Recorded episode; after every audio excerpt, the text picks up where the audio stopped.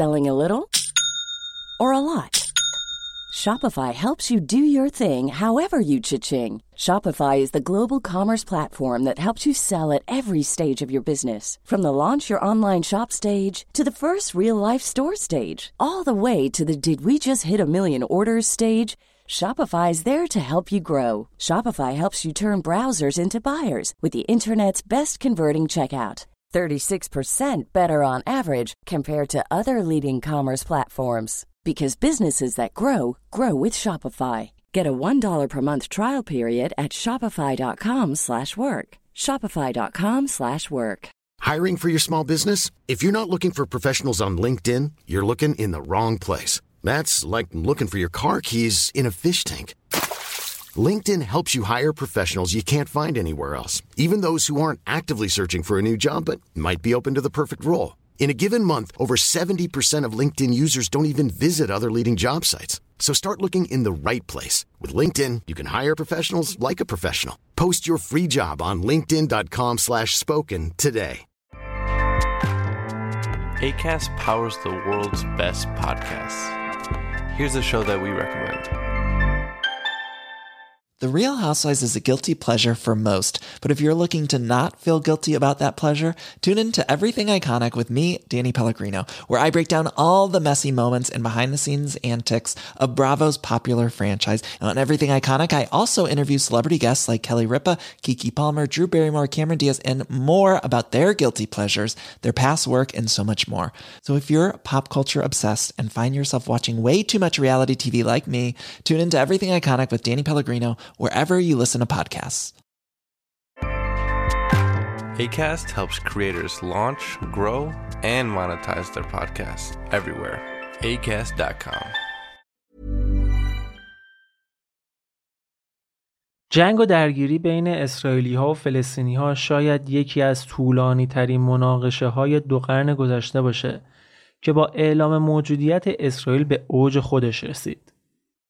فلسطین بعد از جنگ جهانی که تحت قیومیت انگلیس‌ها بود، هیچ وقت نتونست به عنوان یک کشور واحد به خودش رسمیت بده و صهیونیست‌ها هم که همیشه سرزمین‌های مقدس و اورشلیم رو مال خودشون می‌دونستن، از فرصت استفاده کردن و نفوذشون رو توی این منطقه بیشتر کردن. با مهاجرت و خرید ملک و املاک، جمعیت یهودی‌های سرزمین‌هایی که به اسم فلسطین شناخته می‌شدن بیشتر و بیشتر شد. در طول چند سال منتهی به سال هزار و نهصد و چهل و هشت درگیری‌های خیلی زیادی بین شبه نظامی‌های اسرائیلی و فلسطینی اتفاق افتاد که در نهایت با واگذاری اداره فلسطین به سازمان ملل متحد از سمت بریتانیا در سال چهل و هشت اسرائیل بلافاصله اعلام موجودیت کرد و این موضوع برای فلسطینی‌ها چیزی نبود که بتونن راحت هضمش کنن. درست یک روز بعد از این اعلام موجودیت، کشورهای عربی به اسرائیل حمله کردند و نتیجه این جنگ چیزی جز شکست برای عرب‌ها نبود و تا همین امروز اسرائیل و فلسطین تو جنگی هستن که انگار هیچ وقت قرار نیست تموم بشه. فلسطینیایی که یا تو نوار غزه بودن یا تو کناره باختری رود اردن و یا ساکنان اردوگاه پناهندگان تو کشورهای مثل اردن بودن، قرار نبود دست از مبارزه و جنگ بردارن و گروه‌های مختلفی را مثل گروه صاف، پی ال او یا سازمان آزادی بخش فلسطین تشکیل دادند. اگر اپیزود سپتامبر سیاه رو شنیده باشید، احتمالاً با گروه صاف آشنا شدید. گروهی که با رهبری یاسر عرفات برای دور هم جمع کردن مبارزان فلسطینی برای مقابله با اسرائیل تشکیل شده بود و عملیات‌های مختلفی را هم علیه اونها انجام می‌دادند، مثل ترور، جنگ‌های چریکی و گروگانگیری.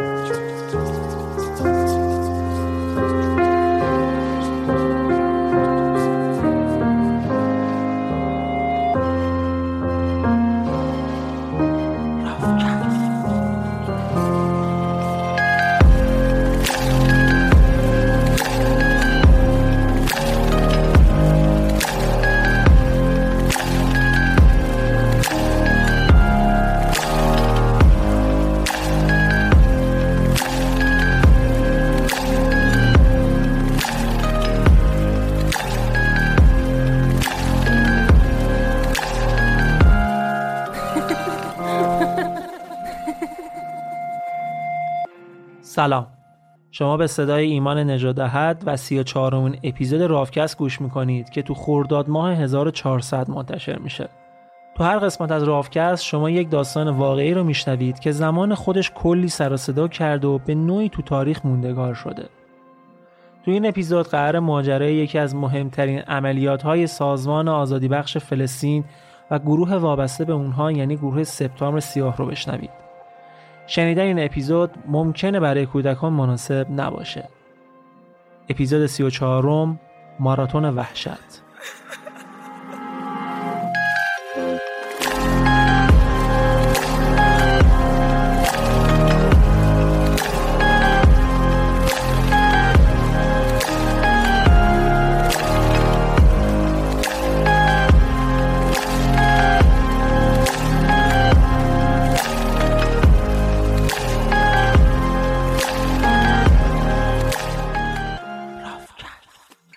سال هزار و نهصد و هفتاد و دو آلمان غربی و بازی‌های المپیک مونیخ.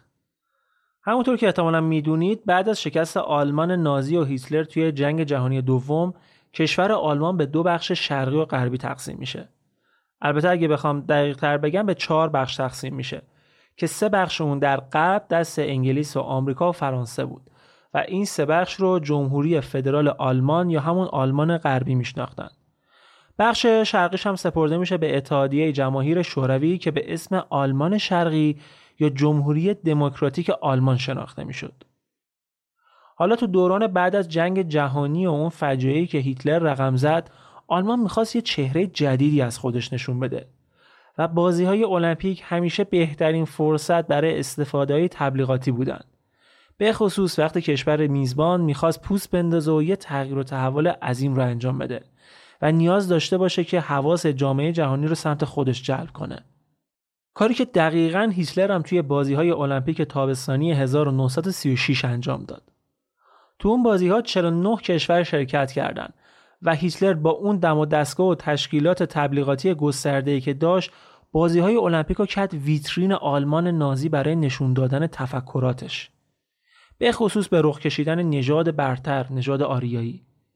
اصلی ترین امتیاز و پوانی هم که برای ورزشکارای آلمانی که قرار بود تو این مسابقات شرکت کنن در نظر گرفته میشد، ظاهر و فیزیکشون بود که باید کاملا یه نژاد آریایی رو نشون میداد.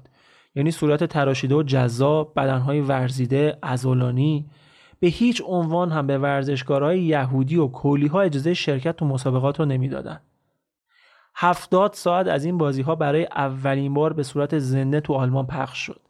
و اولین دوره‌ای هم بود که بسکتبال وارد بازی‌ها می‌شد که اتفاقاً آمریکایی‌ها هم قهرمان شدن و تنها دوره‌ای هم شد که آلمان تونست قهرمان بازی‌های المپیک بشه.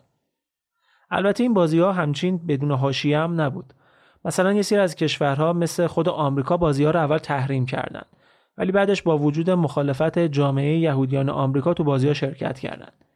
یا مثلا میگن هیتلر آمریکا رو به خاطر اینکه سیاه‌پوستا رو هم به این بازی‌ها فرستاده بود سرزنش کرده و حتی با دونده آمریکایی که چهار تا مدال طلا آورده بوده دست نداده، در حالی که گفته میشه هیتلر کلا به درخواست مسئولین برگزاری مسابقات برای اینکه مراسم اهدای مدال سریعتر پیش بره با هیچ مدال آوری دست نداده، حتی مدال آورای خود آلمان. خود ورزشکار آمریکایی هم میگه هیتلر برای من از دور دست تکون داد، ولی رئیس جمهور آمریکا یه پیام تبریک خشک و خالی هم برای من نفرستاد. دقت کنید که این دوران تو آمریکا اوج دوران تبعیض نژادی بوده. یعنی کشوری که خودش آلمان نازی رو متهم به خشونت و نژادپرستی می‌کرده، خودش پرچمدار تبعیض نژادی در دنیا بوده. اتفاقا توی رافکست هم در مورد هر دو طرف ماجرا اپیزود ساختیم. یه اپیزود در مورد تبعیض نژادی تو آمریکا داریم به اسم تبعیض سیاه و یه اپیزود هم در مورد نژادپرستی هیتلر و خشونتش علیه سایر نژادها و ماجرای هولوکاست که پیشنهاد میکنم حتما این دو تا اپیزود هم اگه دوست داشتید بشنوید. برگردیم به آلمان غربی و شهر مونیخ. همونطور که گفتم حالا آلمان هم میخواست از بازی‌های المپیک استفاده کنه و یه آلمان جدید رو به دنیا معرفی کنه. البته آلمان غربی منظورمه. چه شهری هم بهتر از مونیخ که بهشت آلمان بود. در طول مدت بازی‌ها و حتی قبل از شروع مسابقات کلی فستیوال و برنامه‌های شاد تدارک دیدن که تا میتونن توریست‌ها رو بکشونن اونجا. کشورهای زیادی هم قرار بود توی مسابقات شرکت کنن، از جمله ورزشکارای اسرائیلی. اسرائیلی‌ها و یهودی‌ها قرار بود به آلمانی برن که زمانی رهبر اون کشور بزرگترین دشمنشون به شمار میرفت و این دقیقاً اون چیزی بود که آلمان‌ها می‌خواستن. اگه یهودی‌ها که یکی از بزرگترین قربانیان هیتلر بودن حاضر می‌شدن بیان آلمان جدید رو بپذیرن، دیگه کار برای آلمان‌ها راحت‌تر می‌شد تا خودشون رو اونجوری که دوست دارن به دنیا معرفی کنن. ورزشکارای اسرائیلی به آلمان که رسیدن با یه سری از ورزشکارای اروپایی رفتن به داخائو، یکی از اردوگاه‌های مرگ نازی‌ها. اونجا یادبودی رو برای کشته شده‌های این اردوگاه برگزار کردن. یکی از کسایی هم که با تیم اسرائیلیا بود آندره اشپیتزر بود، مربی تیم شمشیربازیشون، که اونم خیلی سعی داشت از بازی‌های المپیک استفاده کنه و یه رابطه‌ای رو بتونه با ورزشکارای عرب برقرار کنه. همسرش میگه تو روزهای اول شروع بازی‌ها توی یه دوره همی یه سری ورزشکار عرب هم شرکت کرده بودن. آندره گفت میخوام برم باشون صحبت کنم. میگه بهش گفتم آندره زده به سرت، اینا عربن، اسرائیل با اینا تو جنگه. میگه گفت هر چی برام مهم نیست، من میخوام برم. همسرش میگه اون رفت و بعدش من از چیزی که دیدم شاخ درآوردم. عربا بهش دست دادن، حتی شروع کردن خوشو بش کردن، در مورد مسابقات صحبت کردن، از شرایط بازی‌ها گفتن، برای همدیگه آرزوی موفقیت کردن. میگه صحبتشون که تموم شد آندره گفت دیدی این اون چیزیه که من دنبالشم. اما از گروه سپتامبر سیاه غافل نشیم. اونا قبل از شروع بازی‌ها داشتن تدارک حمله به این بازی‌ها رو می‌دیدن. یکی از کسایی که قرار بود تو این حمله شرکت کنه جمال القاشی بود. اون یکی از آوارهای فلسطینی بود که به خاطر جنگ و از دست دادن خونه زندگیشون داشت توی اردوگاه پناهندگان زندگی می‌کرد. شرایط این اردوگاه‌ها اصلاً خوب نبود، اصلاً. وضعیت بهداشتی افتضاح، خورد و خوراک افتضاح. جمال میگه زندگی تو این اردوگاه برای من مثل جهنم بود. تنها امیدمون برگشت به فلسطین بود. میخواستیم برگردیم فلسطین و زندگیمون رو دوباره از اول بسازیم. واسه همین بود که به صاف ملحق شدم. یعنی سازمان آزادی بخش فلسطین. جمال میگه وقتی من به صاف ملحق شدم و بهم کار با اسلحه رو یاد دادن احساس غرور کردم. حس کردم که یه فلسطینی واقعی، یه انقلابی واقعی‌ام. بعدش یه آموزش کوتاه تو لبنان دیدم و بعد من و همراه چند نفر دیگه فرستادن کجا؟ لیبی. فرستادنمون اونجا که آموزش نظامی ببینیم. اونجا یک ماه آموزش سخت دیدیم و تو تمام مدتم حس می‌کردم که داریم برای یه کار بزرگ، یه عملیات مهم آماده میشیم. دو روز مونده به عملیات جمال و دو نفر دیگه از لیبی رفتن آلمان و اونجا توی هتلی به بقیه اعضای گروه سپتامبر سیاه که تیم اجرای عملیات بودن ملحق شدن. جالب اینه که روز بعدش هم رفتن یکی از بازی‌های والیبالی رو هم که توی دهکده بازی‌ها داشت برگزار می‌شد از نزدیک تماشا کردن. ولی تا اون موقع هنوز خبر نداشتن که عملیات دقیقاً چی و بعد چی کار کنن. هیچی نمی‌دونستن. تازه همون شب بود که برای اولین بار مسئول عملیات رو می‌بینن. توی دوره همی شامی که داشتن برای اولین بار مسئول عملیات رو می‌بینن و جزئیات کاری که قرار انجام بدن رو می‌شنون. هدف ورزشکارای اسرائیلی بودن. و قرار بود که در ازای آزادی دویست و سی و چهار زندانی فلسطینی و دو تروریست آلمانی که از بنیانگذاران ارتش سرخ آلمان بودند و اتفاقاً رابطه خوبی هم معمولاً با نیروهای فلسطینی داشتند، اون گروگان‌ها را آزاد کنند. بعد از شنیدن اطلاعات عملیات، پاسپورت‌ها و مدارک شناساییشون رو تحویل میدن که یه موقع اگه دستگیر شدن شناسایی نشن و راهی دهکده بازی‌ها میشن. طرفای پنج صبح بود که میرسن پشت حصارهای دهکده. جمال میگه اونجا که رسیدیم دیدم میذاره سر و صدا داره میاد. یکم این ونور رو نگاه کردیم دیدیم بله ورزشکارای آمریکایی مست و پاتیل دارن قایمکی از حصار میرن بالا که برگردن اتاقشون. جمال میگه از این مضحک‌تر نمیشد. رفتیم سمتشون و به هم دیگه کمک کردیم که از حصار رد بشیم. فکرشو بکن، این واسه اون قلاب بگیر، اون واسه اون قلاب بگیر، همدیگه رو از حصار رد کردن و نخود نخور هر کی رود خانه خود. فلسطینی‌ها با کمک راهنمایی یکی از آلمان‌های آلمان شرقی مسیر منتهی به ساختمان اقامت اسرائیلی‌ها رو پیدا کرده بودن. از قبل می‌دونستن کجاست. واسه همین خیلی راحت و مستقیم وارد ساختمان شماره سی و یک شدن. هر کدومشون یه وظیفه‌ای داشتن و وظیفه جمال هم این بود که وقتی نیروها وارد ساختمان میشن جلوی در نگهبانی بده. اولین اتاق اتاق مربی‌ها بود. به محض اینکه تروریست‌ها درو شکستن، موشه واینبرگ مربی تیم کشتی سعی میکنه جلوشون رو بگیره و اسلحه یکی از مهاجمان رو هم ازش میگیره، ولی یکی از فلسطینی‌ها بهش بلافاصله شلیک میکنه و زخمی میشه. بعد مجبورش میکنن که اتاق بقیه ورزشکارا هم بهشون نشون بده. وینبرگر اول میبرتشون سمت اتاق تیم وزنه برداری و تیم کشتی با امید اینکه اونا از نظر فیزیکی قوی‌تر از بقیه‌ان و شاید بتونن جلوی اینا رو بگیرن، ولی هیچ فایده‌ای نداشت. اونا همه رو جمع کردن که ببرن اتاق اولی که مربی‌ها توش بودن. موقع جابجا شدن توی یه لحظه یکی از اسرائیلی‌ها دقیقاً جلوی ورودی راپله‌ها به جای اینکه بره سمت اتاق میدوه توی راپله‌ها فرار میکنه. همون لحظه هم وینبرگر با همون شرایط داغونش خودشو میندازه روی یکی از فلسطینی‌ها. ورزشکار اسرائیلی با اینکه موقع فرار چندین بار سمتش شلیک کردن تونست بدون اینکه زخمی بشه فرار کنه، ولی وینبرگر دوباره تیر میخوره و کشته میشه. جسدش رو هم فلسطینی‌ها از پنجره اتاق پرت میکنن تو پیاده رو.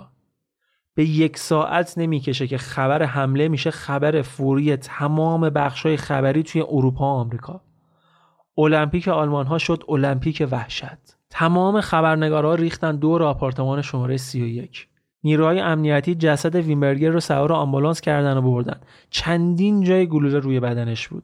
قشنگ مشخص بود که حداقل تو شلیک دوم به رگبار بسته بودنش. اونم با سلاحایی که به احتمال خیلی خیلی زیاد نئونازی‌ها در اختیار گروه سپتامبر سیاه گذاشته بودن.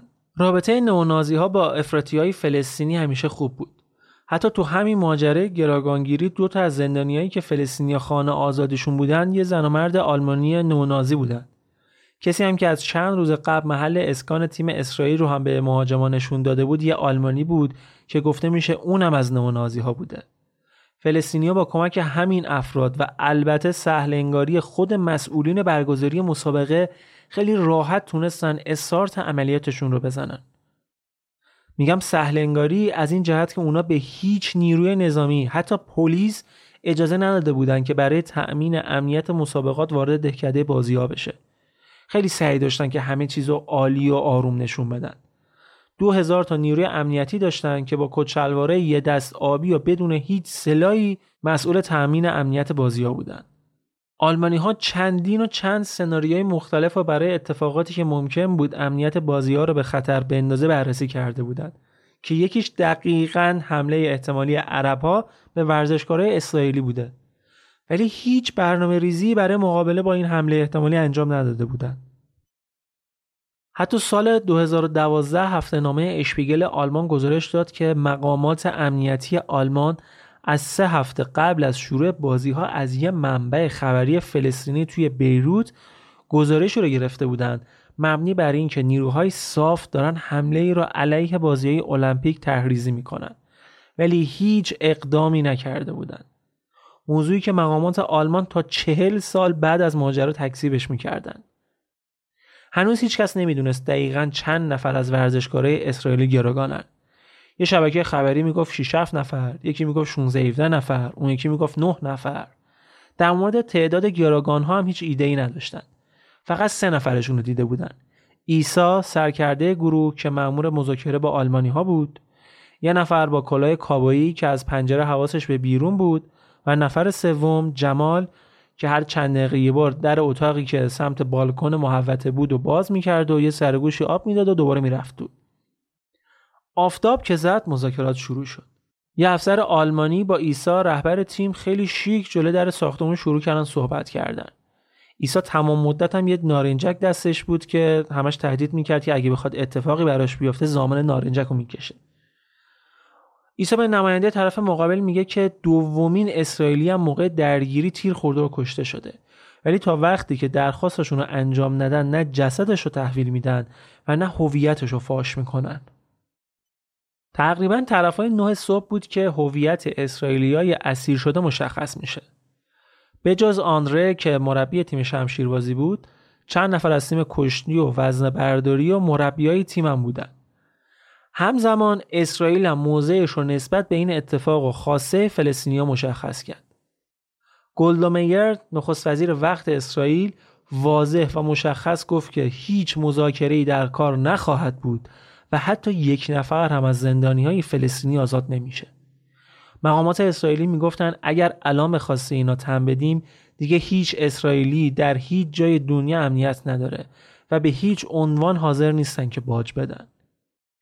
این شرایط اینقدر برای آلمان‌ها بد بود به قدری آبروریزی شد که وزیر کشور آلمان غربی مستقیما برای مذاکره با عیسی اومد به دهکده محل بازی ها. صحبتایی هم که انجام داد یه جورایی از موضع ضعف بود. به عیسی گفت تو میدونی تو جنگ آلمان چه رفتاری با یهودی‌ها داشته. این اتفاق الان فقط شرایط ما رو داره بدتر میکنه. بیا اصلا اسرائیلی‌ها رو آزاد کن، منو جای اونا بگیر. ولی عیسی قبول نکرد. حتی بهشون یه پیشنهاد یه مبلغ خیلی زیادی پولم داد ولی بازم قبول نکردن. خواستشون مشخص بود دیگه، آزادی زندانیان فلسطینی. اتفاقا ضرب العجل هم تعیین کردن، فقط تا ساعت دوازده ظهر. بعد از اون یکی یکی گروگان‌ها کشته میشن.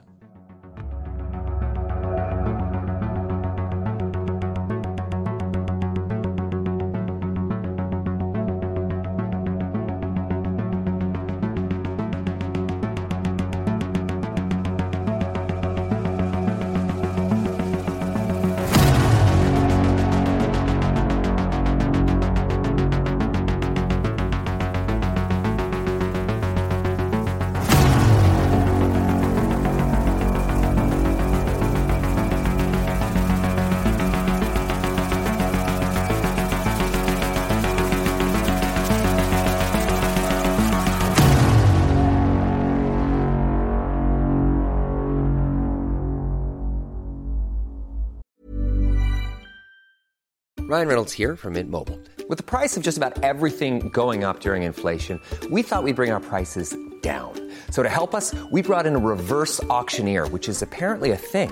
Mint Mobile Unlimited Premium Wireless. How did it get thirty, thirty, how did it get thirty, how did it get twenty, twenty, twenty, how did it get twenty, twenty, how did it get fifteen, fifteen, fifteen, fifteen, just fifteen bucks a month? Sold! Give it a try at mintmobile.com slash switch.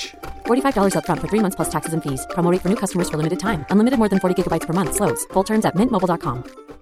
How would you like to look five years younger? In a clinical study, people that had volume added with Juvederm Voluma X C in the cheeks perceived themselves as looking five years younger at six months after treatment. Look younger, feel like you. Add volume for lift and contour in the cheeks with Juvederm Voluma X C. Reverse signs of aging by adding volume to smooth laugh lines with Juvederm Volure X C. For important safety information and to find a licensed specialist, visit Juvederm dot com. That's J U V E D E R M dot com. Not for people with severe allergic reactions, allergies to lidocaine, or the proteins used in Juvederm. Common side effects include injection site redness, swelling, pain, tenderness, firmness, lumps, bumps, bruising, discoloration, or itching. There's a risk of unintentional injection into a blood vessel, which can cause vision abnormalities, blindness, stroke, temporary scabs, or scarring. Talk to a licensed specialist to find out if it's right for you. توی مذاکراتی که با فلسطینی انجام میشد، یه شخصی هم از اعضای شورای عرب اومده بود که سعی کنه عیسی رو متقاعد کنه که اسرائیلی‌ها رو آزاد کنه. اون میگه از نظر سیاسی خواسته تروریست‌ها کاملاً محال و غیر قابل اجرا بود. و عیسی درست برعکس این فکر میکرد. از طرفی هم مقامات آلمان برای اینکه بتونن وقت بیشتری بخرن به دروغ به عیسی گفتن که از اورشلیم هیچ جواب قطعی هنوز نیومده و وقت بیشتری میخواد. ولی عیسی تو جواب گفت که به ازای هر یک ساعت تأخیر یکی از گروگان‌ها رو جلوی چشم همه میکشیم. ولی در نهایت آلمانی‌ها تونستن وقت بیشتری از فلسطینی‌ها بگیرن و ضرب العجل تا ساعت پنج عصر تمدید شد. این داستان گروگانگیری روی بازی‌ها هم تأثیر خوشو گذاشته بود. افکار عمومی شدیداً داشت فشار می آورد که بازی‌ها متوقف بشه. ولی مسئولین برگزاری بازی‌ها مقاومت می‌کردن. از سمتی هم ترس اینو داشتن که جون بقیه ورزشکارا هم در خطر باشه. مثلا قهرمان شنای بازی‌ها که از تیم آمریکا بود و فوری برگردوندن آمریکا. مخصوصاً اینکه یهودی هم بود و نگرانی‌ها در موردش بیشتر بود. همزمان راهپیمایی‌هایی هم توی چند تا کشور علیه این اقدام تروریستی انجام میشه. فشار انقدر زیاد میشه که مسئولین برگزاری بازی‌ها به اجبار ادامه مسابقات رو متوقف میکنن. از اون طرف هم اعلام میکنن که فردای اون روز قرار بزرگداشتی رو برای دو اسرائیلی کشته شده توی دهکده بازی‌ها برگزار کنن. در مورد عملیات آلمان‌ها میخواستن خودشون ابتکار عمل رو به دست بگیرن. اونا با درخواست نخست وزیر اسرائیل برای فرستادن نیرو به آلمان مخالفت کردند. ولی این اجازه رو دادن که رئیس موساد به آلمان بیاد تا از نزدیک شاهد اتفاقاتی که داره میفته باشه. وقتی نهار که شد، چند تا پلیس رو توی لباس مبدل آشپز و کارگر آشپزخونه با دو تا جعبه غذا فرستادن سمت ساختمون شماره سی و یک. بیشتر از حد معمولم غذا فرستادن براشون. امیدوار بودن که مثلا سنگینی جعبه‌ها باعث بشه که فلسطینی‌ها دو سه نفری برای بردن غذا بیان که اینجوری شاید فرصت داشته باشن بریزن سرشون، یا حداقل اجازه بدن یکی از آشپزها یا یکی از کارگرها باهاشون وارد ساختمون بشه که بتونن یه آماری از تعداد نیروهاشون براشون جمع کنه. ولی هیچ کدوم از این اتفاقات نیفتاد. خود عیسی اومد خیلی شیک تنهایی غذاها رو برداشت برد تو ساختمون. هرچی بیشتر به ساعت پنج نزدیک می‌شدن این اضطراب و نگرانیشون بیشتر می‌شد. فلسطینی‌ها یه بار قبلا مهلت رو تمدید کرده بودن و الان خود مقامات امنیتی هم دیگه امیدی به فرصت دوباره نداشتن. دوربینای فیلمبرداری زنده هر اتفاقی که اونجا میافتاد رو پوشش میدادن. تو چند ساعت آخر تنها تصویری که از ساختمان سی و یک گرفته میشد این بود که هر چند دقیقه یه بار یه دری توی طبقه دوم باز میشد، یه کله می اومد بیرون، اینور اونور رو نگاه میکرد، بعد دوباره میرفت دور. این آدم هم جمال بود. ماجرا هم برای رسانه‌ها یه اتفاق خیلی مهیج بود، هم برای مردم عادی. کیپ تا کیپ آدم با دوربینای عکاسی و فیلمبرداری اومده بودن تا صحنه‌ها رو شکار کنن. بهترین فرصت برای جذب مخاطب برای رسانه‌ها بود. هر شبکه خبری که از این اتفاق غافل میشد باخت داده بود. طرفای چهار و نیم بود که پنجره اتاق گروگان‌ها باز شد و آندره مربی شمشیربازی اومد پشت پنجره. گروگانگیرا در حد یه دقیقه شاید هم کمتر اونو نشون دادن و مقامات فقط فرصت کردن که حال بقیه ورزشکارا رو ازش بپرسن. آندره گفت همه خوبن بجز یه نفر. تا ازش پرسیدن اون یه نفر کیه، سری کشیدنش تو و پرده‌ها رو کشیدن. تمام این صحنه‌ها هم زنده داشت پخش می‌شد. بعد وزیر کشور به همراه یکی از مقامات دیگه اجازه پیدا کرد که برن بالا و با گروگان‌ها صحبت کنن. اونا میگن وقتی وارد اتاق شدیم شوکه شدیم. یکی رو بسته بودن به صندلی، بقیه رو هم دو طرف اتاق بسته بودن به هم دیگه و یه جنازه هم دراز به دراز افتاده بود لب دیوار. رو تمام در و دیوار خون پاشیده بود. گروگان‌ها داغون، افسرده. فکرشو بکن دست و پات بسته باشن، جلوی چشمت جنازه دوست و همتیمیت باشه، چند نفرم اسلحه به دست جلوی چشمت رژه برن. دیگه چه عصبی میخواد از آدم بمونه؟ تقریبا نزدیکای پنج بود که یه تیم داوطلب از نیروهای پلیس آماده میشن که به ساختمون و گروگانگیرا حمله کنن. همشون لباس ورزشی میپوشن که جلب توجه نکنن و اسلحه هاشون هم توی ساکای ورزشیشون میذارن و میرن رو پشت بوم ساختمون. نقشه این بود که از راه دریچه هوا و پنجره و دری که سمت بالکن باز میشد وارد اتاق‌ها بشن. تروریست‌ها توی دو طبقه بودن، طبقه دو سه. حمله قرار بود با رمز آفتاب شروع بشه. همزمان هم چند هزار نفر توی محوطه و کلی دوربین داشتن عملیاتو میدیدن و پخش میکردن. ولی نیروهای پلیس هر چی سبب کردن دستور حمله صادر نشد. کاشف عمل اومد که عملیات از طریق یکی از شبکه‌های خبری زنده داره پخش میشه و فلسطینی‌ها توی اتاقشون تلویزیون داشتن و داشتن زنده میدیدن که چه اتفاقی داره میفته. حمله لغو شد. حالا ساعت چنده؟ پنج. در حالی که همه منتظر بودن طبق حرفای عیسی بابت هر ساعت تأخیری که از گروگان‌ها کشته بشه، نزدیکای ساعت شش که شد، عیسی با یه درخواست جدید اومد. جمال میگه به ما دستور داده شده بود که به هیچ وجه اجازه ندیم عملیات بیشتر از بیست و چهار ساعت طول بکشه. میگه به ما گفته بودن اگه اسرائیل تو اون موقع هنوز درخواستشون رو قبول نکرده بود، درخواست هواپیما بکنن و با گروگان‌ها به یه کشور عربی برن. خب مشخص بود که اسرائیل قرار نیست زندانی‌ها رو آزاد کنه. واسه همین عیسی درخواست هواپیما کرد. اما اینجا دیگه خط قرمز آلمان‌ها بود. اونا به هیچ عنوان اجازه نمیدادن که مهموناشون یعنی اسرائیلی‌ها از کشور خارج بشن به هر قیمتی که بود. حتی شده با دستگیری و کشتن گروگانگیرها. ولی رئیس وقت موساد که خودش هم تو مونیخ بود شدیداً از اوضاع شاکی بود. میگه نجات گروگان‌های اسرائیلی اولویت دوم آلمان‌ها بود. اولویت اولشون ادامه از سرگیری بازی‌ها بود. فقط می‌خواستن هر جور شده این داستان گروگانگیری رو از بازی‌ها جدا کنن که بتونن مسابقات رو از سر بگیرن. به هر حال آلمان‌ها یه نقشه کشیده بودن. نقشه این بود که یه هواپیما رو روشن و آماده پرواز روی باند فرودگاه مستقر کنن و تروریست‌ها و گروگان‌ها رو با هلیکوپتر بیارن فرودگاه.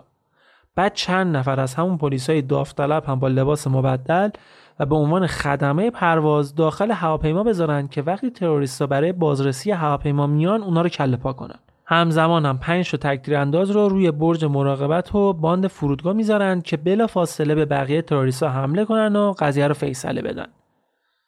آلمانی‌ها تا اون موقع هنوز فکر می‌کردن که گروگانگیرا چهار یا پنج نفر باید باشن. به هر حال هلیکوپتری که قرار بود اونا را بیاره فرودگاه توی حاشیه دهکده بازی‌ها بود. عیسی و تیمش اول تصمیم می‌گیرن که مسیر رو پیاده برن. زیر ساختمان‌های دهکده بازی‌ها پارکینگ‌ها و مسیرایی بود که به همدیگه وصل می‌شدن. اینجا دوباره یه فرصت خیلی خوب برای پلیس بود که بتونه بهشون حمله کنه. ولی عیسی میگه قبل رفتن ما باید مسیر رو چک کنیم. با یکی از مقام‌های آلمانی راه میافتن چک کردن مسیر که می‌بینه کلی پلیس از رو زمین و زیر ماشین و پشت دیوار میزنن بیرون. پلیسا که عیسی رو دیده بودن برای اینکه داستان لو نره مثلا اومدن سریع خودشون از مسیرش خارج کنن که دیده نشن، ولی بعدا کار خراب کردن. عیسی که می‌بینه مسیر امنی است درخواست اتوبوس میده. درخواست اتوبوس میکنه و تا هلیکوپترایی که مد نظرشون بود رو با اتوبوس میرن. بعد عیسی خودش هر دو تا هلیکوپتر رو جلو و عقب و تو و بیرون همه رو بررسی میکنه و وقتی میبینه شرایط اوکیه علامت میده که همه بیان سوار هلیکوپترها بشن. اینجا بود که همه میفهمن برخلاف چیزی که فکر میکردن تروریستا چهار پنج نفر نبودن، هشت نفر بودن. ولی فقط پنج تا تک تیرانداز تو فرودگاه بود که دیگه نمیتونستن سرعت عمل بالایی برای کشتن همزمان همه اینا داشته باشن. زمان کافی هم برای مستقر کردن نیروهای بیشتر نبود. هلیکوپترها چند دقیقه‌ای میرسیدن فرودگاه. جالب اینه که هیچکس به عقلش هم نرسید که حداقل به نیروهای توی فرودگاه بگه که آقا جان اینا چهار پنج نفر نیستن، هشت نفرن. به هر حال هلیکوپترها که رسیدن فرودگاه، رئیس موساد و مقامات آلمانی رفتن توی برج مراقبت. همه چراغای فرودگاه هم خاموش بود. محوطه تاریک تاریک. به محض اینکه هلیکوپترها نشستن، نیروهای داوطلب توی هواپیما رأیگیری کردن که عملیاتو ول کنن و بزنن به چاک. درست چند ثانیه مونده به شروع عملیات ول کردن رفتن. یکیشون میگه اون لحظه ما به این نتیجه رسیدیم که این کار هیچ فرقی با خودکشی نداره. دوست عزیزمون قبلش به این چیزا فکر نکرده بوده. دقیقاً لحظه شروع عملیات به این نتیجه رسیده که این کار خودکشیه. حالا خوبه مثلا نیروی داوطلب هم بودن. جمال میگه ما تو مسیر که بودیم حس کردیم که برامون ممکنه تله گذاشته باشن. مثلا همین خودمون رو آماده هر اتفاقی کردیم. بهمون دستور داده بودن که هر اتفاقی که پیش اومد تا لحظه آخر بجنگیم و از عملیات دفاع کنیم. هلیکوپترها که نشستن، عیسی و یه نفر دیگه برای بازرسی رفتن تو هواپیما. ولی هیچ خدمه‌ای ندیدن. فهمیدن که یه جای کار داره میلنگه. سریع اومدن بیرون و شروع کردن داد بیداد کردن و همون موقع تمام چراغای فرودگاه روشن شد و همزمان رگبار گلوله‌ای بود که سمتشون شلیک میشد. عیسی فرصت کرد که فقط خودشو به یکی از هلیکوپترها برسونه، ولی اون یکی همراهش تیر خورد. تروریست‌ها هم شروع کردن سمت پلیسا شلیک کردن. تو چند ثانیه اول اون پنج تا تک تیرانداز همگی رو هم فقط تونستن یکی از تروریست‌ها رو بکشن. رئیس موساد میگه من شرط می‌بندم که هیچ کدوم اونا تک تیرانداز واقعی نبودن. هیچ کدومشون با هم ارتباط بیسیم نداشتن. سلاحی که ازش استفاده می‌کردن کلاشینکوف بوده. با کلاشینکوف قرار بوده کار یه تک تیرانداز انجام بدن. هلیکوپترها هم حتی اونجایی که بعد فرود می اومدن نشسته بودن. واسه همین اون دوتا مثلا تک تیراندازی هم که روی باند فرودگاه بودن هیچ دید مستقیم و مناسبی به هلیکوپترها نداشتن. دقیقاً هم روبروی برج مراقبت بودن، یعنی ممکن بود نیروهای خودی از اون بالا اشتباهی بزننشون. اتفاقاً توی این تیراندازی‌ها هم یه گلوله بی هدف اشتباهی می‌خوره به سر یکی از نیروهای پلیسی که پشت پنجره برج مراقبت بوده و کشته میشه. جمال میگه وقتی من تو اون شرایط دیدم عیسی تو خطره، سعی کردم سینه‌خیز خودمو برسونم سمتش، ولی دستم گلوله خورد و اصلاً پرت شد. بعدش هم دیگه نتونستم اصلاً بردارم که از خودم دفاع کنم. همینجوری فقط خودم چسبونده بودم کف زمین که از تیراندازی‌ها در امان باشم. تو اون شرایط مقامات امنیتی تنها فکرشون این بود که گروگان‌ها بدون اینکه آسیب ببینن بتونن خودشون از هلیکوپترها بیارن بیرون. رئیس موساد از مقامات آلمان درخواست میکنه که با فلسطینی‌ها مذاکره کنن. اونا اول قبول نمیکنن ولی آخر مجبور میشن که اجازه بدن دیگه. رئیس موساد و مترجمش میرن بالای برج مراقبت و مترجمش بلنگو به دست شروع میکنه عربی صحبت کردن. طبیعتاً پاسخ فلسطینی‌ها رو میتونید حدس بزنید که چی بود. ساختمون بستن به رگبار. حالا توی این شیر تو شیر بیرون فرودگاه مثل مور و ملخ خبرنگار آدم بود که ریخته بود. تمام مسیرهای منتهی به فرودگاه بند اومده بود. نیروهای پشتیبانی پلیس که تو مسیر بودن پشت سر جمعیت گیر کرده بودن. بلبشایی شده بود.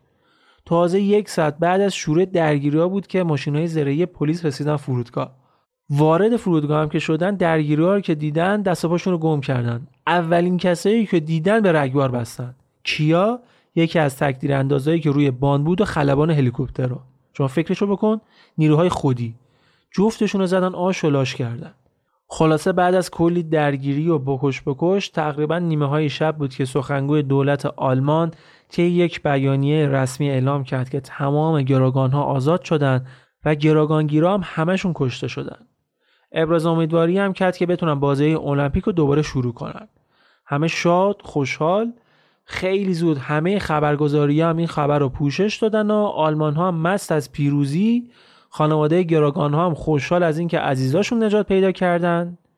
ولی یکم بعد یکی از مقامات اجرایی بازی‌ها اعلام کرد که خبرها اونقدر هم که اعلام شده خوب نیستن. زیادی خوشبینانه بوده بیانیه دولت. هرچی هم که زمان میگذشت خبرهایی که از فرودگاه میرسید بدتر میشد. تقریبا سه صبح شده بود و هنوز مشخص نبود چی به چیه.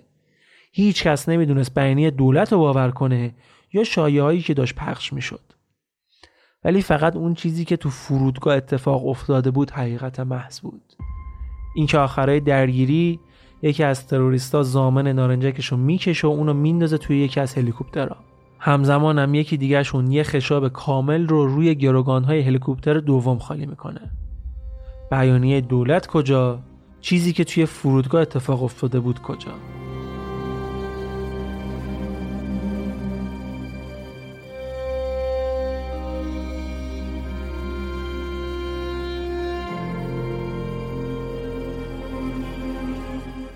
صبح روز بعد توی استادیوم اصلی برگزاری بازی‌ها مراسم بزرگداشت کشته شده‌ها برگزار شد.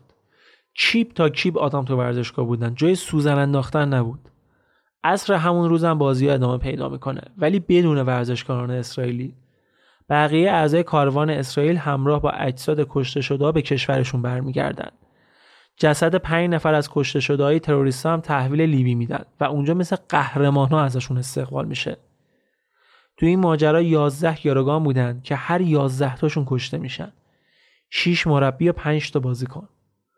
از هشت تروریست فلسطینی هم پنج نفرشون از جمله عیسی رهبر گروه کشته میشن و سه نفر دیگه هم دستگیر میشن که جمال هجده ساله هم جزوشون بوده. اون دوتای دیگه هم خیلی جالبه بدونید که نوزده ساله و هجده ساله بودن. یکی از کشته شده هم که از نیروهای پلیس آلمان بود که توی فرودگاه کشته شده بود. ولی یه چیز بگم حرستون در بیاد. هیچ کدوم از اون سه تا تروریست بازداشتی هیچ وقت محاکمه نمیشن. هفت هفته بعد از بازداشتشون یه هواپیمایی که از سمت بیروت به فرانکفورت در حال پرواز بوده دزدیده میشه و هواپیما رباها خواهان آزادی زندانیا میشن. این سه تا زندانی دولت آلمان هم بدون هیچ مشورتی با اسرائیل باهاشون معامله میکنه. خیلی شیک و مجلسی، اتفاقی که تا مدت‌ها سرش بحث بوده.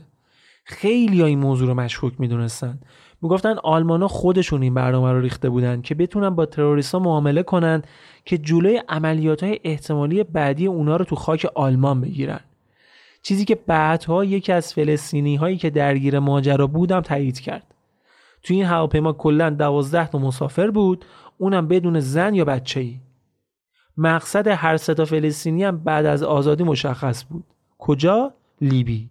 مثل همیشه سر و ته تروریستا رو بزنی تو لیبی پیداشون میکنی. عزیزای دل بعد از رسیدنشون به لیبی یک کنفرانس خبری داشتن و اونجا هم هیچ کدومشون از کاری که کردن پشیمون نبودن. اونا گفتن ما با این کار صدامون رو به گوش تمام دنیا رسوندیم. جمال که چند سال بعد از این ماجرا داره هنوز پنهانی زندگی میکنه، توی آخرین مصاحبه‌ای که باهاش شده میگه من به کاری که تو مونیخ کردم افتخار میکنم. تا قبل از اون هیچ کس از مبارزات ما خبر نداشت ولی این کارمون باعث شد تا اسم فلسطین تو تمام دنیا پخش بشه. بله، ولی برای اسرائیل این داستان اینجا تمام نمیشد. زدی ضربتی باید ضربتی هم نوش کنی. دو روز بعد از کشتار مونیخ اسرائیل ده پایگاه آموزشی صاف رو توی سوریه و لبنان هدف قرار داد. نخست وزیر گلدا میر هم کمیته‌ای رو به اسم کمیته ایکس تشکیل داد، گروهی که قرار بود در مورد نوع واکنش اسرائیل به ماجرای مونیخ تصمیم گیری کنند و شخص نخست وزیر و وزیر دفاع اسرائیل میشن رهبران این کمیته. نتیجه جلساتشون هم این بود که باید جوری واکنششون بدن که تا مدت‌ها تو ذهن همه بمونه. یعنی ترور هر شخصیتی که مستقیم و غیر مستقیم توی این عملیات دست داشته. نخست وزیر خودش اول مایل نبود که رهبری کمیته رو به عهده بگیره، ولی وقتی سه تا زندانی گروه سپتامبر سیاه رو آلمان‌ها آزاد کردن نظرش عوض شد. گفت باید یه جوری انتقام بگیریم که هیچ کدوم از نیروهای فلسطینی دیگه نتونن راحت زندگی کنن. باید یه کاری کنیم که حس کنن هر جایی که میرن، تو هر خیابونی، تو هر خونه‌ای دائم حواسشون به پشت سرشون باشه. سایه نیروهای ما رو پشت سرشون همیشه حس کنن. اولین دستور کمیته برای نیروهای اطلاعاتی تهیه لیست ترور از تمام کسانی بود که توی این حادثه نقش داشتن. توی حادثه مونیخ این لیست بیست و پنج نفره با کمک نیروهای صاف که برای موساد کار می‌کردن، یعنی جاسوساشون توی سازمان آزادی بخش و سازمان‌های اطلاعاتی اروپایی تهیه شد و حالا نوبت مکانیابی این نفرات بود که هر کدومشون یه بر دنیا بودن. رهبری تیم عملیات هم به عهده میخائیل هراری بود، یکی از نیروهای با تجربه و کارکشته موساد. شاید اینجا دیگه بشه قشنگ تروریست دولتی رو معنی کرد، کاری که اسرائیل داشت استارتشو میزد. تیم ترور موساد یه تیم تقریبا پانزده نفره بود. دو نفر قاتل آموزش دیده، دو نفر محافظ برای اون دوتا قاتل آموزش دیده، حدود شش تا هشت نفر مأمور هم بودن که بعد اهداف رو تعقیب می‌کردن و راه‌های فرار رو برای اون دو نفری که قرار بود کار ترور رو انجام بدن پیدا می‌کردن. یه دو سه نفری هم مأمورای ارتباطات و چیزای دیگه بودن. اولین ترور هم شانزدهم اکتبر هزار و نهصد و هفتاد و دو بود، وقتی که وائل زوایتر فلسطینی در روم ایتالیا با دوازده گلوله کشته شد. اون زمان وائل نماینده صاف در ایتالیا بود، ولی مقامات صاف گفتن که اون هیچ ارتباطی با گروه سپتامبر سیاه نداشته. دومین هدف محمود همشاری نماینده صاف در فرانسه بود. اسرائیل هم باز معتقد بود که اون رهبر سپتامبر سیاه تو فرانسه است. موساد با استفاده از یه مأمور در پوشش یک خبرنگار ایتالیایی گولش زد تا بتونه از آپارتمانش توی پاریس بکشتش بیرون تا تیم بمبگذاریشون بتونه بمبی رو زیر میز تلفنش نصب کنه. هشتم دسامبر هزار و نهصد و هفتاد و دو یه مأمور به آپارتمان محمود زنگ میزنه و وقتی که محمود میاد پشت خط بلافاصله بمب منفجر میشه. محمود همون موقع نمردش، ولی جراحاتش خیلی شدید بود. فقط انقدری زنده بود که بتونه داستان برای پلیس تعریف کنه. این ترور اولین ترور از سری ترورهای موساد تو فرانسه بود. ترور بعدی هم توی لندن بود. یه فعال فلسطینی رو توی اوج ساعت شلوغی پرت کردن زیر اتوبوس. ژانویه هزار و نهصد و هفتاد و سه ترور بعدی اتفاق افتاد. حسین البشیر اردنی نماینده فتح تو قبرس با بمبی که زیر تخت خوابش جاساز شده بود کشته شد. اسرائیل باز معتقد بود که اون رهبر سپتامبر سیاه توی قبرسه. ترور بعدی ششم آوریل هزار و نهصد و هفتاد و سه باسل الخویسی پروفسور دانشگاه آمریکایی بیروت به خاطر اینکه بهش مشکوک شده بودن که کمک میکنه پشتیبانی لوجستیکی و تحصیلاتی سپتامبر سیاه تو پاریس ترور شد. اونم باز با دوازده تا گلوله. ولی سه هدف بعدی موساد اهدافی نبودن که بشه راحت بهشون رسید. اونا توی یه مجتمعی تو بیروت زندگی میکردن که به شدت محافظت شده بود. برای همین موساد مجبور شد عملیات بهار جوانی رو که بخشی از عملیات خشم خدا بود اجرا کنه. عملیات خشم خدا همین عملیات ترورهایی بود که موساد داشت توی اقصا نقاط دنیا انجام میداد.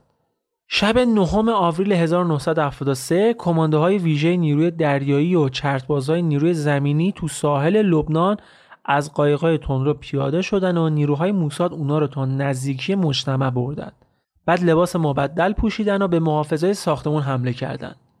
شاید جالب باشه براتون بگم که فرمانده این عملیات ایهود باراک بوده، نخست وزیر پیشین اسرائیل.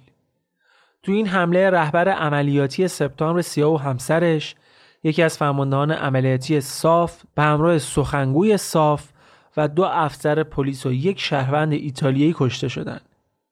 البته این تنها عملیات بهار جوانی نبود. نیروهای ویژه اسرائیلی بعد از این حمله به ساختمان مرکزی صاف و کارخونه تولید مهماتشون هم حمله کردن و چندین نفر هم کشته شدن که دو نفرشون از چتبازهای نیروی زمینی اسرائیل بودن.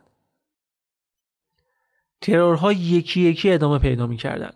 تو قبرس و ایتالیا و فرانسه و آتن سیزده نفر دیگه کشته شدند که همشون از اعضای نزدیک به سازمان آزادی بخش فلسطین بودن. بماند که چند نفرشون هم بعدا مشخص شد اشتباهی ترور شدن. ولی مهمترین و اصلی ترین هدف موساد میدونید کی بود؟ شاهزاده سرخ، علی حسن سلامه، کسی که به اعتقاد اسرائیل مسئول اصلی عملیات‌های سپتامبر سیاه و مغز متفکر پشت کشتار مونیخ بود. ولی خود مقامات سپتامبر سیاه میگفتن با اینکه حسن سلامه عملیات‌های زیادی را تو اروپا رهبری کرده ولی هیچ ارتباطی با عملیات مونیخ نداشته. قبلش یکم از سلامه براتون بگم. علی حسن سلامه پسر حسن سلامه رهبر گروه‌های مسلح عرب که تو دوران انقلاب عربی فلسطین بین سالهای هزار و نهصد و سی و شش تا هزار و نهصد و سی و نه علیه یهودیان و بریتانیا مبارزه می کرده بود. سلامه جدا از رهبری عملیات‌های مختلف مسئول حفظ امنیت یاسر عرفات هم بود. رابطه خیلی خوبی هم باش داشت. پولدار بود تا دلتون بخواد، ثروتمند، جاه طلب، با یه دختر خوشگل مسیحی لبنانی هم که به عنوان ملکه زیبایی انتخاب شده بود هم ازدواج کرده بود. به خاطر همین بهش میگفتن شاهزاده سرخ.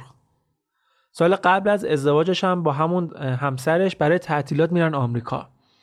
اونجا سی آی ای ترتیبی داده بود که بدون اینکه مشکلی براشون پیش بیاد بیاد سفرش رو انجام بده و برگرده. اتفاقا تمام هزینه‌های سفرش هم خود سی آی ای پرداخت کرد. دلیل این کارشون هم این بود که سعی داشتن علی حسن سلامه رو بکشون از سمت خودشون به عنوان جاسوس ازش استفاده کنن. از سال هزار و نهصد و شصت و نه، سالها قبل از اون که صاف دست از مبارزه برداره و توسط واشنگتن به رسمیت شناخته بشه، علی سلامه رابط مخفی صاف در مذاکره با سی آی ای بود. سلامه به آمریکایی‌ها تضمین داده بود که دیپلمات‌های آمریکایی مورد حمله مبارزان فلسطینی قرار نگیرن. مشخص نیستش که چه زمانی سازمان‌های امنیتی اسرائیل از ارتباط سلامه با سی آی ای مطلع شدن، ولی اونا به شدت از این نزدیکی دو طرف ناراضی بودن، چون آمریکایی‌ها عادت داشتن معمولا به خاورمیانه و قضیه فلسطینیا از دید موساد اسرائیل نگاه کنن و حالا این نزدیکی میتونست این استراتژی حیاتی اسرائیل رو با چالش روبرو کنه. به خاطر همین ترور علی سلامه شدیداً مهم بود. المپیک مونیخ هم بهونه بسیار بسیار خوبی بود و باید به این بهونه با اون تصفیه حساب می‌کردن. اسرائیلیا اجازه نمی‌دادن که ارتباط اون با آمریکایی‌ها مانع این کار بشه، حتی با اینکه پیدا کردنش اصلاً کار راحتی نبود. سلامه خودش رو فقط با سازمان سپتامبر سیاه مشغول نمی‌کرد. اون فرمانده نیروهای واحد هفده هم بود. یعنی واحدی که مسئولیت حفاظت از جان یاسر عرفات رو به عهده داشتن. عدد هفده هم شماره تلفن داخلی یاسر عرفات تو ستاد مرکزی صاف بود. اسرائیلیا همین رابطه نزدیک علی حسن سلامه با یاسر عرفات رو دلیل اصلی میدونستن که عرفات شخصاً دستور حمله به المپیک مونیخ رو صادر کرده. خود سلامه هم میدونست که اسرائیلیا دنبالشن، واسه همین یا نمیشد پیداش کرد یا وقتی هم تو دید بود دور تا دارش پر محافظ بود. جولای هزار و نهصد و هفتاد و سه هاراری بهترین نیروهاشو که از نظر ظاهری به مردم اسکاندیناوی شبیه بودن تو شهر لیلهامر نروژ دور هم جمع کرد تا مهمترین عملیات ترورشون رو بعد از کشتار مونیخ انجام بدن، یعنی شکار شاهزاده سرخ. خبرچینا بهش خبر داده بودن که تونستن رد شاهزاده سرخ رو توی نروژ بزنن. رئیس موساد هم اومده بود تا شخصاً اجرای این ترور مهم رو سرپرستی کنه. روز ترور وقتی سوژه همراه یه زن از یه رستوران اومد بیرون، نیروهای موساد اونا رو به رگبار بستن و خیلی سریع هم از مسیری که از قبل تعیین کرده بودن فرار کردن. این اولین قتل در چهل سال گذشته تو این شهر بود. نیروهای موساد شاد و شنگول از این که بالاخره شاهزاده سرخ ترور کردن تو حال خودشون بودن که خبر رسید بله سلامه گولشون زده. مقتول یه پیشخدمت مراکشی بود و زنی هم که همراهش بود همسر باردار نروژیش بود که البته زنده مونده بود. بیست سال هم طول کشید که اسرائیلیا به اون و فرزندش غرامت بدن. سلامه موقع خروج این دو نفر یه سری از نیروهاشو فرستاده بود پیششون که باهاشون صحبت کنن تا نیروهای موساد فکر کنن اون واقعا سلامه است که داره با نیروهاش حرف میزنه. بعدا معلوم شد که یکی از اعضای کم سابقه تیم موساد درست گفته بود. وقتی مراقب اون مردی بودن که فکر می‌کردن سلامه است، اون به بقیه گفته بود که آقا جان چهره این مرد با اون عکسی که ما از سلامه داریم فرق می‌کنه ها، ولی هیچ کس بهش اهمیت نداده بود. که از طرفی هم اگه به خاطر اشتباهات دو نفر از نیروهای اسرائیلی که وظیفه پشتیبانی رو به عهده داشتن نبود، اسرائیلیا با سری نگه داشتن اشتباهی که مرتکب شدن ممکن بود بتونن روی این قتلشون سرپوش بذارن. اون دو نفر هر قدمی که برداشتن از خودشون برای پلیس رد جا گذاشتن. به جای استفاده از ماشینای بینامونشون، با ماشینایی که خودشون کرایه کرده بودن رانندگی کرده بودن تو شهر. کسایی که تو صحنه ترور بودن شماره ماشین رو به پلیس گزارش دادن و دو نفر از اسرائیلیا وقتی ماشین رو می‌خواستن توی فرودگاه پس بدن دستگیر شدن. هر دو نفرشون هم توی بازجویی‌هاشون اعتراف کردن که برای موساد کار می‌کنن و آدرس خونه امنشون رو هم لو دادن. در مجموع شش نفر از نیروهای موساد دستگیر شدن، ولی هرارید خودش تونست که فرار کنه و بزرگترین آبروریزی اسرائیل تو چند دهه گذشته رو برای اسرائیل رقم زدن. توی بازجویی‌هایی که بازداشتی‌ها کردن، آدرس چند تا خونه امن دیگرشون هم توی فرانسه لو دادن. یکی از نیروهایی که خیلی اطلاعات لو داده بود کسی بود که توی بازجویی سوتی داده بود که فوبیای جای تنگ و تاریک داره. بازجویای نروژی هم از فرصت استفاده کردن و انداختنش توی اتاق تنگ و تاریک و مجبورش کردن که اطلاعات بده.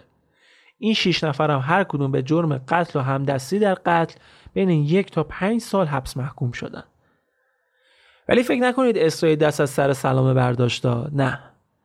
ژانویه هزار و نهصد و هفتاد و چهار، یک سال بعد، مأمورین موساد مخفیانه رفتن سوئیس. بهشون خبر رسیده بود که مقامات صاف قراره با سلامه توی یک کلیسا ملاقات کنن.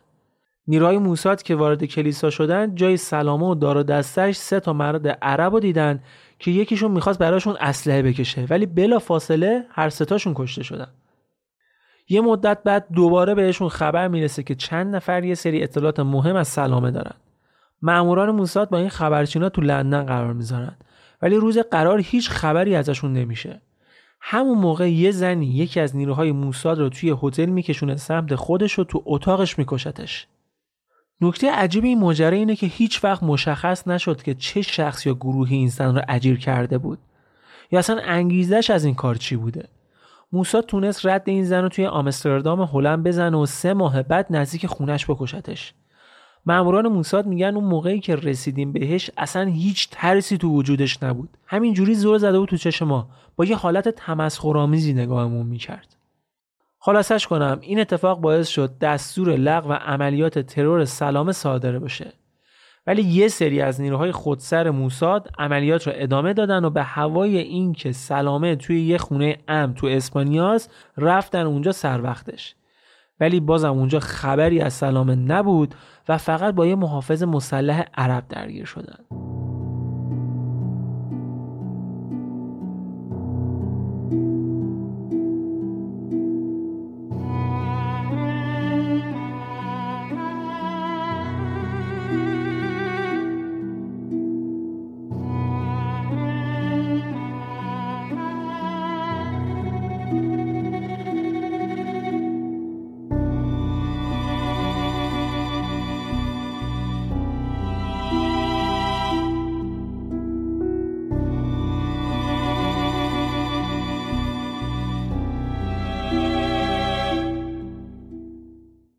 بعد از این خرابکاری‌هایی که نیروهای موساد انجام دادن، نخست وزیر رسما دستور توقف عملیات را صادر میکنه و این عملیات تا پنج سال بعد و تا زمان نخست وزیر بعدی متوقف میمونه تا دوباره نخست وزیر جدید دستور ادامه ترور افرادی که از لیست مونده بودن رو میده. موساد موفق میشه که سال هزار و نهصد و هفتاد و هشت رد سلامه رو تو بیروت بالاخره بزنه. نوامبر سال هفتاد و هشت چند مأمور موساد با پاسپورت‌های جعلی وارد بیروت میشن و سلامه رو تحت نظر میگیرن. موساد متوجه شد که سلامه تایم بیکاریشو معمولا میره استخر و سونا، ولی نمیشد اونجا بهش حمله کرد چون قطعاً تلفات غیر نظامی ها بالا میرفت. تو طول مدتی که سلامه تحت نظر بود با زنی به اسم اریکا چمبرز آشنا میشه. زن مثبتی نشون میداد. خونش تو خیابونی بود که سلامه زیاد از اونجا رفت و آمد میکرد. به گربه‌های خیابونی غذا میداد، از پنجره اتاقش نمای خیابون و آپارتمان اطراف نقاشی میکرد. حتی گفته میشه چند باری هم با سلامه به استخر میره و رابطه‌شون نزدیک هم بوده. یه چند وقت میگذره تا اینکه بیست و دوم ژانویه هزار و نهصد و هفتاد و نه ساعت سه و سی و پنج دقیقه بعد از ظهر، در حالی که علی حسن سلامه به همراه محافظانش از خیابون همیشگی رد میشه، به فولکس واگن قرمزی نزدیک میشه که صد کیلوگرم مواد منفجره توش جاساز شده بوده و درست وقتی که به اون ماشین رسید منفجر شد. تو این انفجار چهار نفر از محافظان سلامه و چهار نفر از آبرین خیابون از جمله یه تبعه انگلیسی و یه راهبه آلمانی کشته میشن و سلامه هم تو بیمارستان و زیر عمل به خاطر ترکشی که تو سرش میخوره میمیره. حالا فولکس واگن قرمز مال کی بوده؟ پنلوپه، یا بهتر بگم اریکا چمبرز. ماشه انفجار رو کی فشار میده؟ اریکا چمبرز. پنلوپه یا اریکا چمبرز یا هر اسم دیگه‌ای که داشته، یکی از ماموران موساد بوده که تونست خودشو به سلامه نزدیک کنه و زمان رفت و آمدهاشو، جاهایی که میرفته میومده و تایمای کاری و غیرکاریشو در بیاره تا بتونن بالاخره سلامه رو تو فرصت مناسب ترور کنن. بلافاصله بعد از این انفجارم اریکا و دو مأمور دیگه موساد که مسئول عملیات بودن ناپدید میشن. اریکا چمبرز دختر انگلیسی حدوداً سی ساله‌ای بود که سالها تحت تعلیم موساد بود و چند سال آخر قبل از عملیات تو آلمان زندگی میکرد. منتظر موساد بود که برای اجرای اولین عملیاتش احضارش کنن. اریکا تنها عملیات زندگیش رو به بهترین شکل ممکن انجام داد. هیچ کدوم از همسایه‌هاش فکرش هم نمی‌کردن که اون آدم موردداری باشه، حالا چه برسه به این که بخواد جاسوس موساد باشه. ببینید چه جونوری بوده که تونسته سلامه رو گول بزنه. روز بعد خبر ترور علی حسن سلامه با افتخار از شبکه‌های خبری اسرائیل پخش شد. برای سلامه خاکسپاری با شکوهی توی بیروت برگزار شد و حدود بیست هزار نفر از جمله یاسر عرفات در مراسم تدفین شرکت کردند. اما سرنوشت اون سه تا گروگانگیر فلسطینی که آلمان آزادشون کرد چی شد؟ دو نفرشون آخرای دهه هفتاد و اوایل دهه هشتاد مردن. بیشتر منابع میگن که وقتی این دو نفر با خانواده‌هاشون تماس تلفنی میگیرن شناسایی میشن و اسرائیل ترورشون میکنه. ولی یکی دو تا منبع دیگه میگن که یکیشون به خاطر آرزه قلبی مرده و یکی دیگه‌شون هم مسیحیای تندروی لبنان کشتنش. نفر سوم هم که جمال باشه، توی این اپیزود هم چند بار ازش نقل قول داشتیم، آخرین بار سال هزار و نهصد و نود و نه توی یه مصاحبه‌ای برای ساخت مستندی که منبع اصلی این اپیزودم بوده دیده میشه. گفته میشه که اون تو شمال آفریقا و احتمالاً تونس داره به شکل پنهانی زندگی میکنه. این ترورها به هیچ عنوان مورد قبول افکار عمومی نبود. حتی تعداد زیادی از خانواده‌های قربانیان مونیخ هم با این ترورها مخالفت کرده بودند. گفته میشه بیشتر کسایی هم که ترور شدن با اینکه از اعضای وابسته یا نزدیک به نیروهای فلسطینی بودند، ولی هیچ دخالت مستقیم یا غیر مستقیمی با عملیات المپیک مونیخ نداشتند. حتی چند نفرم که گفتم کلاً اشتباهی ترور شدن، یا اشخاصی مثل ابو داوود که از طراحان اصلی این عملیات بودن هیچ وقت توسط موساد ردشون زده نشد. ابو داوود با اینکه شخصاً در عملیات حضور نداشت، ولی از طراحان اصلی این عملیات بود و قبل از مرگش در هفتاد و دو سالگی به خاطر نارسایی کلیوی تو سوریه از عملیات مونیخ دفاع کرد و گفت تمام اون ورزشکاران اسرائیلی سربازهای ذخیره ارتش اسرائیل بودند و ما کار درست رو انجام دادیم. بعد از هر قتلی که موساد انجام میداد، زنگ میزد به خانواده قربانیان و بهشون میگفت ما انتقام گرفتیم، مطمئن باشید هیچ وقت فراموش نمی‌کنیم. یا میگفتن الان تلویزیون رو روشن کنید و اخبار رو ببینید. تلویزیون هم خبر ترور رو پخش میکرد. این ترورها تنها واکنش اسرائیل به حادثه مونیخ نبود. بسای پستی حاوی بمبی که برای فلسطینیا فرستاده میشد، جنگ روانی و اعلام خبر مرگ مبارزان فلسطینی که هنوز زنده بودن و عملیات بهار جوانی که براتون تعریف کردم هم بقیه اقدامات اسرائیل برای تلافی کشتار مونیخ بود. ولی واقعا کی میتونه بگه که برنده نهایی واقعی این کشتارها و ترورهایی که هنوز هم ادامه داره کی بوده؟ ولی قطعا بازنده ها مشخصن. مردم عادی که این وسط گیر کردن و بی دلیل دارن هر روز کشته میشن.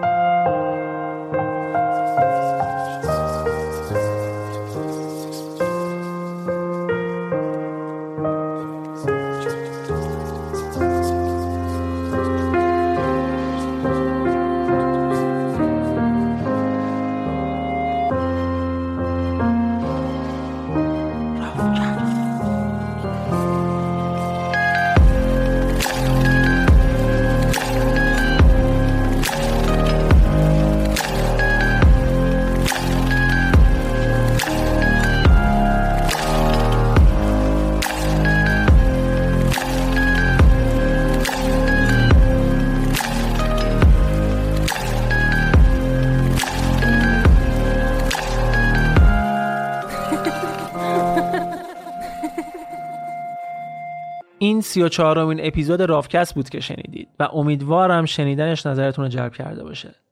اما اجازه بدید قبل از خداحافظی یه پادکست بهتون معرفی کنم. پادکست راوی. شما تو این پادکست داستان زندگی آدمایی رو میشنوید که یه چالشی تو زندگیشون داستانشون رو برای ما شنیدنی کرده. بهتون پیشنهاد میکنم شنیدن این پادکست رو با سریال سه قسمتی سعید شیرانی شروع کنید. خب همونطور که میدونید میتونید شبکه‌های اجتماعی رافکست رو هم برای خوندن و دیدن مطالب تکمیلی دنبال کنید و سایت رافکست رو برای شنیدن اپیزودها، خوندن مطالب تکمیلی و کلی مطلب مجزای دیگه از داستان‌های کوتاه گرفته تا خبرهایی از دنیای پادکست. اگر دوست داشتید هم میتونید از طریق لینک هامی باش از رافکست حمایت مالی کنید. این حمایت‌ها موتور رافکست رو برای ادامه کار سرحال‌تر نگه می‌داره. ولی قطعاً بزرگترین حمایت شما معرفی پادکست به دیگرانه، به خصوص از طریق پست و استوری و توییت و شبکه‌های اجتماعی. مرسی که هستید و انرژی میدید. من قدردان حضورتون هستم، قدردان کامنت هایی که میدید هستم و شک نکنید همشون رو میخونم، همشون رو. ولی بر من ببخشید اگر نمیرسم به همشون جواب بدم. دمتون گرم.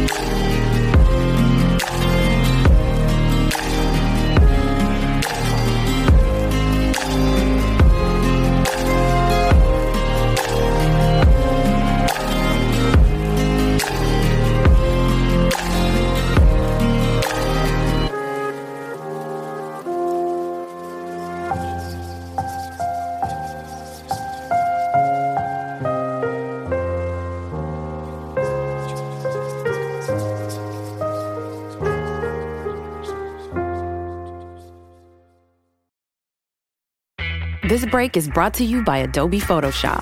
If you're a professional photographer, designer, or artist, you need the tools to go wherever your imagination takes you. Cookie cutter content just doesn't cut it. But you already knew that. What you might not know is that new A I-powered features in Photoshop can help you make complex edits in seconds. And it's easier than ever to collaborate and give feedback so you can create faster and crush your next deadline. Get started for free. Click or tap the banner to head over to Photoshop dot com.